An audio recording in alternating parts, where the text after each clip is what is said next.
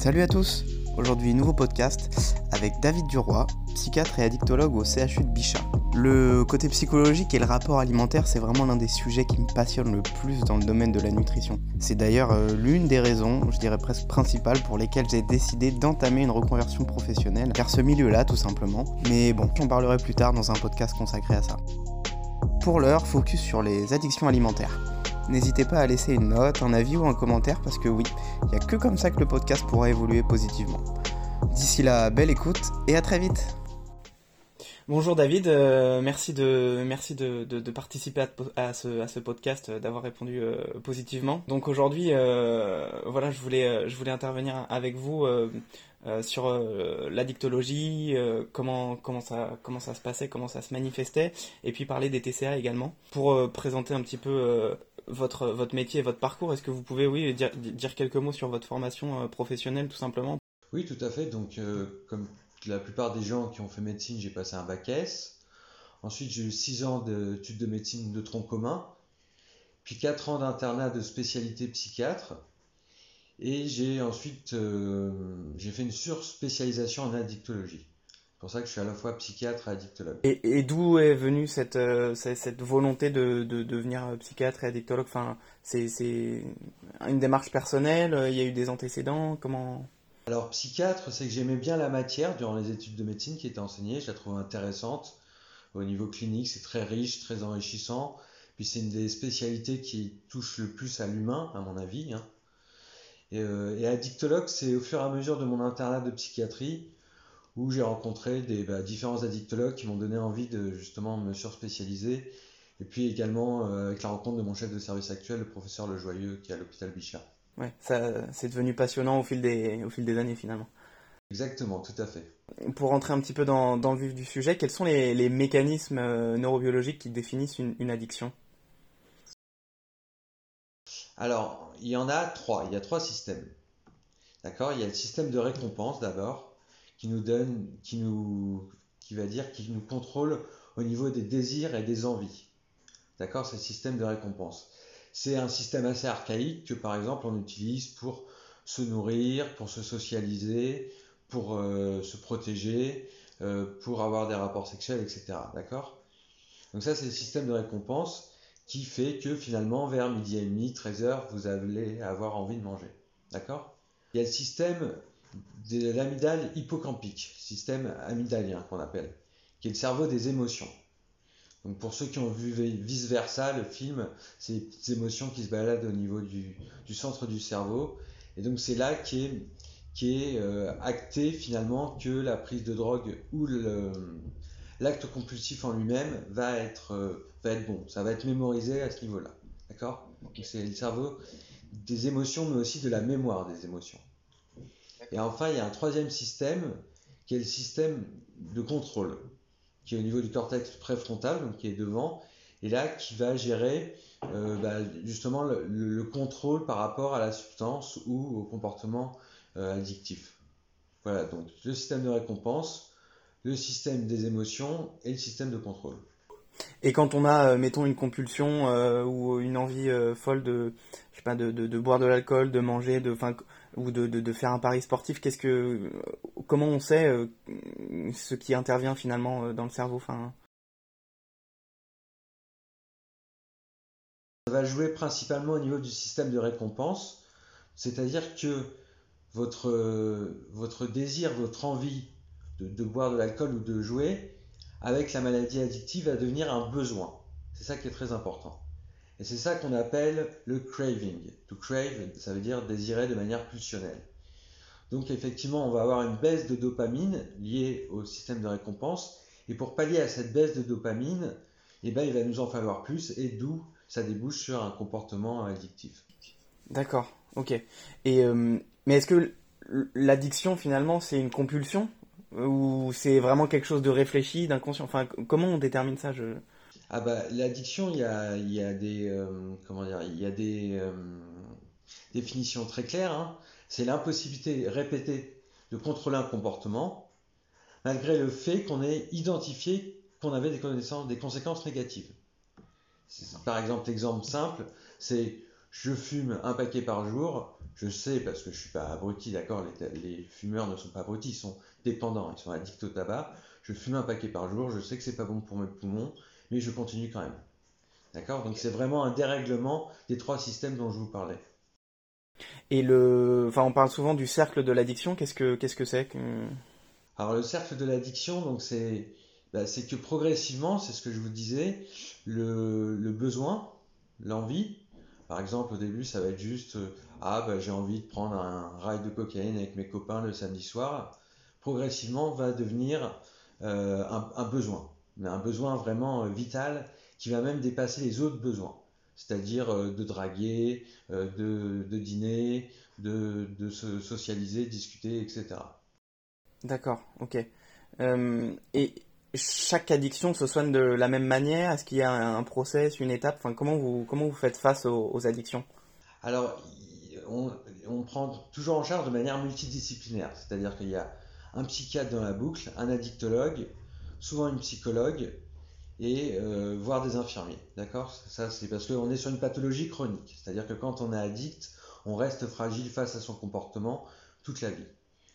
Alors ensuite, en fonction des addictions, on a accès à certains médicaments, notamment l'alcool, le tabac, les opiacés. Mais il y a des addictions comme pour l'instant la cocaïne, le cannabis, où il n'y a pas vraiment de traitement prouvé efficace, qui ont en tout cas l'autorisation de mise sur le marché. Donc le plus important, c'est la psychothérapie en fait. Oui, c'est ça. Mais en fait, c'est prendre la personne aussi dans son ensemble. C'est pas, enfin, ne pas voir euh, de manière réductionniste en fait le la personne quoi. La personne quoi. Tout à fait, exactement. C'est vraiment ça. C'est la prendre dans sa globalité. Ça. Et quelles sont en France les addictions qui touchent le plus de personnes? Ah donc c'est le tabac en premier, d'accord? Si vous voulez, j'ai les chiffres d'ailleurs. Le tabac en premier qui est à 13 millions d'usagers quotidiens. Ensuite, il y a l'alcool qui a 5 millions d'usagers quotidiens. Et ensuite, il y a le cannabis qui a 900 000 usagers quotidiens. Voilà, c'est les trois, euh, les trois addictions les plus euh, répandues. Mais donc ça, c'est des usagers, mais est-ce que euh, ce sont des addicts? Ou à partir... Enfin... Ce sont des addicts parce que ils sont, c'est des usagers quotidiens. Donc quand on est à fumer quotidiennement, on peut considérer qu'on est addict. C'est ça, bah, c'était ma prochaine question. À partir de quel moment sommes-nous addicts? Donc, euh, Voilà, ça sans oublier qu'il y a cette notion de j'ai identifié qu'il y avait des conséquences négatives et malgré tout ça, je continue de consommer la substance ou de d'avoir le comportement compulsif. Mais mettons, demain je commence à boire du vin et je prends un verre de vin tous les jours. Est-ce que ça veut dire que je vais devenir addict? Non, pas forcément. Au début, vous serez considéré juste comme un usager et ça va être votre relation après avec le produit comment vous allez le développer, comment vous allez l'utiliser, quel va être le but aussi de votre consommation d'alcool qui va définir ou pas s'il y a une addiction. S'il y a justement ce que je vous disais, un craving, c'est-à-dire un désir pulsionnel qui fait que bah, il va vous falloir après tous les soirs votre petit verre de vin ou votre moitié de bouteille de vin. D'accord. Je, voulais aussi vous parler du coup de, des troubles du comportement alimentaire. Euh, pour rentrer un petit peu plus encore dans, le vif du sujet, euh, si on prend l'exemple des troubles du comportement euh, compulsif, donc que ce soit boulimie ou hyperphagie, déjà quelle est la différence entre les deux? Alors, dans les deux cas, il y a de l'hyperphagie, d'accord? Donc il y a une crise d'apport alimentaire disproportionné par rapport aux besoins de la personne, dans les deux cas. La différence entre l'hyperphagie boulimique et la boulimie, c'est qu'il n'y a pas de conduite compensatoire dans l'hyperphagie boulimique. C'est-à-dire qu'il n'y a pas de vomissement, il n'y a pas d'usage de, hum, de, laxatifs, il n'y a pas de sport à outrance, etc. D'accord. Et hum, il y, a ce, sentiment de, quand on fait une crise euh, de compulsion, de, de boulimie, d'hyperphagie, euh, de, de, dépersonnalisation. Est-ce que vous pouvez euh, nous expliquer à quoi cela est dû, à quoi ça correspond Alors en fait, c'est que justement, euh, il y a un emballement des trois systèmes euh, neurobiologiques qui, qui, façonnent l'addiction, d'accord? Donc système de récompense, système euh, des émotions et système de contrôle. Et surtout là, dans ces cas-là, quand il y a un sentiment de dépersonnalisation, c'est un déséquilibre du système de contrôle. Donc il y a une perte de contrôle massive qui est cognitive, c'est-à-dire intellectuelle, décisionnelle et je, ne suis plus maître finalement de mon corps et de, et de, mes, euh, de mes envies et de mes buts. Mais, mais, mais, mais c'est hyper dur finalement au quotidien pour une personne touchée qui euh, sort dans la rue, voit plein de magasins, des boulangeries, etc. Euh, dans les rayons bah, de supermarché, on voit que des, des produits ultra transformés qu'on a envie d'acheter ou pas, hein, mais voilà. Enfin, comment, comment trouver l'équilibre entre, entre compulsion, vie, vie quotidienne, etc. Enfin... Là, je pense que vraiment, moi j'ai une réponse, c'est mettre en place un suivi, notamment psychothérapeute. C'est ça. Mais, mais, mais, parfois, les, les, personnes ont du mal euh, à en parler euh, de, de, de, ce genre de. Enfin, comme elles se sentent pas comprises, du coup, elles ont, elles, elles, ont du mal à, à, faire la démarche de. Dans ce cas, c'est pour ça que c'est important d'avoir un entourage bienveillant qui peut lui en parler, lui faire un feedback. Écoute, on a l'impression que tu es en souffrance par rapport à, ta relation avec l'alimentation, etc. Ce que vous dites est extrêmement important. J'en parlais dernièrement dans un précédent podcast de, l'importance de l'entourage sur les personnes touchées par les TCA. On, disait que justement, euh, coach, médecin, nutritionniste, etc., ils ne prenaient pas assez en compte et ne connaissaient même pas forcément beaucoup les personnes, enfin, les TCA. Euh, il y a beaucoup de psychologues qui, ou de médecins tout simplement qui, qui ne connaissent pas euh, ce genre de troubles. Oui, tout à fait, parce que en fait, c'est une histoire de démographie médicale, c'est-à-dire qu'il n'y a pas assez de médecins spécialisés sur les TCA. Donc c'est normal qu'en ville, eh ben, il puisse y avoir euh, des, euh, des psychiatres qui voilà qui n'ont pas les compétences ou des psychologues qui n'ont pas les compétences. C'est vraiment une histoire de sous-formation des soignants par rapport à ces pathologies.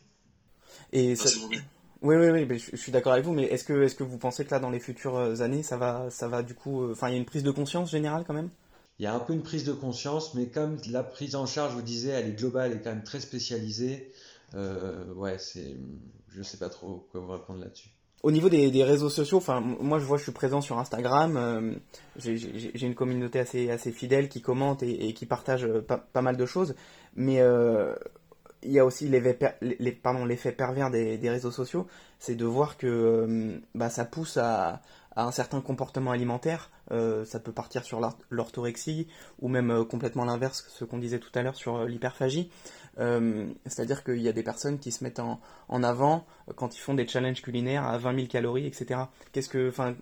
Comment voir ça bah, Alors, ce qu'il faut retenir, c'est qu'en général, les personnes qui ne souffrent pas de pathologie type TCA toutes ces stimulations sur Internet ne vont rien leur faire.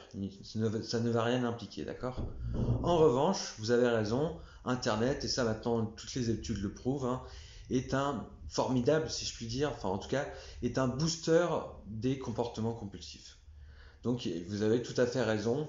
Donc euh, oui, tout à fait, Internet, pour les personnes pathologiques, pour les personnes malades, c'est extrêmement délétère sur mon, profil, donc il y a, beaucoup de personnes qui me contactent, euh, et notamment des femmes, euh, parce que je suis plus suivi par des femmes, parce que je, je, parle beaucoup de, du, rapport à soi, des troubles du comportement alimentaire, etc. Est-ce que c'est vrai ou est-ce que c'est juste un son de cloche qu'on entend que les femmes sont plus touchées que les hommes? Ah non, non, les statistiques sont claires. Pour la boulimie, il y a trois femmes pour un homme qui va souffrir de cette pathologie.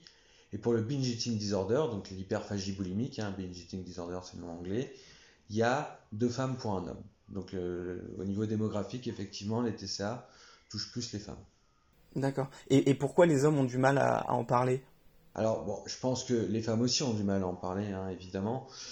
Probablement, ça, c'est moi qui le dis, d'accord? Probablement un sentiment de honte et de culpabilité.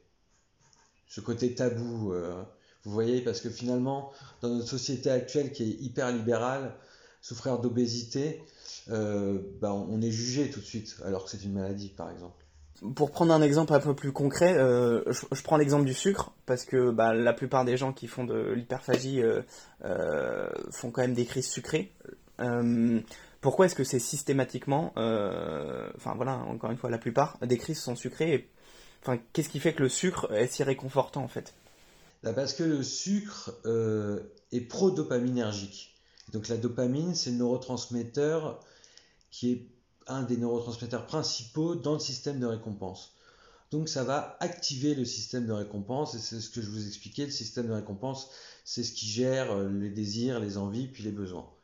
Donc euh, effectivement, le, sucre est, est, addictif. Mais du coup, est-ce qu'on peut l'identifier à un passé, à un lien familial, amoureux.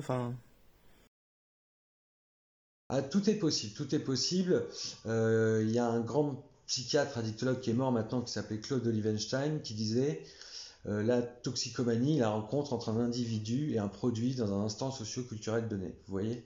Donc c'est multifactoriel. Il y a l'éducation, il y a les gènes, il y a notre environnement amical, amoureux, etc. etc. Mais mettons, on a une addiction au sucre, ou, alors on fait des crises euh, sucrées. Est-ce que c'est pertinent pour couper cette addiction bah, de couper le sucre Non, parce que l'addiction est tellement forte on ne pourra pas euh, restreindre juste d'un point de vue coercitif, ça ne marchera pas. Et la personne, dans un moment de crise boulimique ou crise hyperphagique, euh, ira euh, dans un magasin, d'accord, prendre des produits ultra sucrés. C'est-à-dire que je pense que ce qui est important quand on veut travailler sur un, si on veut mettre en place un régime, d'accord, un régime, sachant que les régimes, il faut s'en méfier aussi. Il hein. faut que ce soit un, un régime intelligent, si je puis dire. Il vaut mieux travailler sur l'alimentation dans sa globalité et, finalement euh, être aussi catégorique n'est pas, n'est pas bénéfique. Il me semble, d'accord, mais ça c'est vraiment moi, euh, psychiatre addictologue non spécialiste de l'anorexie, mais il me semble que les régimes restrictifs sont plutôt déconseillés par mes collègues nutritionnistes et spécialistes de, de l'anorexie. Et, pour reparler de des compulsions alimentaires, euh, moi j'appelle ça, enfin c'est le cercle vicieux quoi, se restreindre, avoir des crises, avoir honte, puis s'arrêter, et puis en fait finalement recommencer. Comment sortir de, ce cercle infernal quoi? Ah bah pareil, hein, je vais refaire la même, la même réponse, euh, suivi psychothérapique, pour justement travailler sur euh, ce que vous décrivez très bien, ce cercle vicieux, c'est-à-dire euh, je rentre chez moi, j'ai eu une journée de merde, du coup bah, j'ai bien envie de vider le frigo, là je me mets en dépersonnalisation, il n'y a plus de contrôle, je vide le frigo en quelques minutes, euh, et après, évidemment, je suis rempli d'une grande culpabilité, d'une grande honte. Vous voyez, donc ça, euh, euh, la psychothérapie peut vraiment aider là-dessus. Est-ce que c'est pas finalement le surcontrôle et le sur tout maîtriser qui fait que aussi il y a un craquage au bout de quelques jours quoi Si tout à fait, ça, c'est quelque chose qu'on voit, oui, oui qu'on constate. On, on parlait d'hyperphagie, mais comment identifier son état émotionnel le soir avant d'arriver chez soi et de se dire euh, je vais craquer sur tous les placards, je vais aller m'acheter plein de trucs. Comment comment prendre du recul et, gérer nos émotions et compenser ces émotions autrement finalement? Ah, c'est compliqué comme question. Disons que ce qui est sûr, c'est que ces personnes-là, elles souffrent d'un défaut à analyser leurs émotions. D'accord? Et elles souffrent d'un défaut à gérer leurs émotions. C'est-à-dire que quand elles vont avoir des émotions fortes, que ce soit positives ou négatives, il va y avoir une surréaction. Dans le cas où on est là, c'est une surréaction de compulsion alimentaire. Euh, donc après, comment prendre du recul et compenser ça? Pareil, ça va être par de la psychothérapie, plutôt de type TCC, thérapie cognitive et comportementale, où j'apprends à repérer mes émotions, j'apprends à les gérer, et j'apprends à les gérer de manière évidemment plus saine qu'une euh, crise de boulimie ou d'hyperphagie. Et comment, comment on se reconnaît comme une personne souffrante de, TCA Parfois, enfin, certaines personnes me, disent qu'elles mangent ça, ça et ça, euh, qu'elles font telle compulsion, mais elles ne savent pas se mettre euh, dans telle ou telle catégorie. Alors ça, c'est une excellente question, c'est parce que c'est une question difficile, parce que comme dans beaucoup de pathologies psychiatriques, hein, si on étend la question au-delà du TCA, les personnes n'identifient pas forcément qu'ils sont en souffrance. Donc c'est vrai, on revient à la question de l'entourage. Euh, par exemple, je sais que dans l'anorexie, il y a carrément un déni des troubles. Euh, souvent, dans euh, la boulimie et le binge eating disorder, il y a moins de déni et la personne, en fait, a identifié qu'elle avait un problème, mais par honte, c'est ce qu'on disait tout à l'heure, elle va pas oser passer la porte d'un cabinet pour consulter. Plus encore, je dirais qu'elle le cache en fait à son entourage. Euh, enfin, ça arrive bien souvent. Euh, enfin, oui, quand il y a des crises d'hyperphagie, euh, c'est très fréquent que la personne se, fasse tout pour qu'on ne la voit pas manger, en fait, tout simplement. ouais, donc. Et tout ça, vraiment, ce qui est dommage, c'est que c'est vraiment par un sentiment de honte, alors que c'est une maladie. C'est-à-dire que le, patient, la patiente, a honte culpabilise alors que c'est une maladie, donc ce n'est évidemment pas de sa faute. C'est ça, c'est ça. Mais euh, et puis il y a aussi la comparaison et le regard aux autres euh, qui est important enfin pour soi. parce que je sais que ça, ça, ça influence beaucoup nos comportements émotionnels, de se comparer aux autres. Ouais, tout à fait, tout à fait. Effectivement, les interactions, c'est extrêmement important. Et donc, bah, on, a, on, a, répondu un peu plusieurs fois déjà à la question, mais donc que conseillerez-vous pour, pour une personne ayant ce genre de problème C'est vraiment faire la démarche euh, en plus, il y a, vraiment beaucoup de... Enfin, les psys, les psychiatres, euh, les psychologues, pardon, euh, il y a des hôpitaux, des associations, il y, a beaucoup de choses à faire en France pour... Oui, tout à fait. C'est-à-dire que, par exemple, à Paris, pour les ados, il y a... À Paris, hein, capitale de la France, il y a deux centres spécialisés pour les ados et un centre spécialisé à Sainte-Anne, la CMME, pour les adultes. C'est pour vous dire les carences qu'on a en filière de soins TCA. Ah ouais, d'accord. Mais ensuite, ce que je conseillerais à une personne quand même, c'est bah, une prise en charge multidisciplinaire, régulière, rapprochée, voilà, parce qu'on est sur la pathologie chronique. Et évidemment, avec différents acteurs de soins un petit peu euh, qui, qui euh, à leur niveau, agissent, que ce soit psychiatre, addicto, psychologue, diététicienne, nutritionniste, etc. Et le mieux, c'est aussi d'associer la famille. Oui, mais les thérapies familiales, d'ailleurs, qu'est-ce que vous en pensez de, ça? Ah ben, Les thérapies familiales, je sais que ça peut être extrêmement efficace, euh, en tout cas pour, pour bouger les choses et les relations au sein de la famille. Également, il y a un travail à faire euh, sur soi. Euh, les, démarches personnelles comme s'inscrire à la danse, faire du dessin, un peu de méditation, du yoga, voilà aussi, est-ce que ça peut aider ça, cette reconstruction? Oui, tout à fait, effectivement. C'est ce qu'on disait un peu, c'est pouvoir se réapproprier ses émotions et pouvoir gérer ses émotions passe évidemment peut très bien passer par un, média artistique. Hein. Ça c'est très bien de pouvoir sublimer sa pathologie vers un média artistique. Euh, et pour conclure, euh, quels, sont, quels sont un petit peu vos, vos projets? Est-ce qu'on peut vous retrouver de manière publique? Est-ce que vous faites des publications? Est-ce que vous êtes euh, des, est-ce que vous, vous donnez des conférences, quelque chose? Donc, donc je travaille dans le service du professeur Michel Lejoyeux à l'hôpital Bichat, d'accord? Et sinon, je donne des cours aux, étudiants de, toutes les années, euh, notamment le BU nutrition, etc. Euh, et là, on a bientôt une étude qui va sortir que j'ai créée avec un interne sur l'usage de la MDMA chez les étudiants en médecine. D'accord, ok, hyper intéressant. un livre en primeur qui n'est pas encore sorti. D'accord, ok. Bon, bah écoutez, euh, David, merci beaucoup pour, pour, pour, votre temps. Très heureux d'avoir pu enregistrer ce podcast avec vous.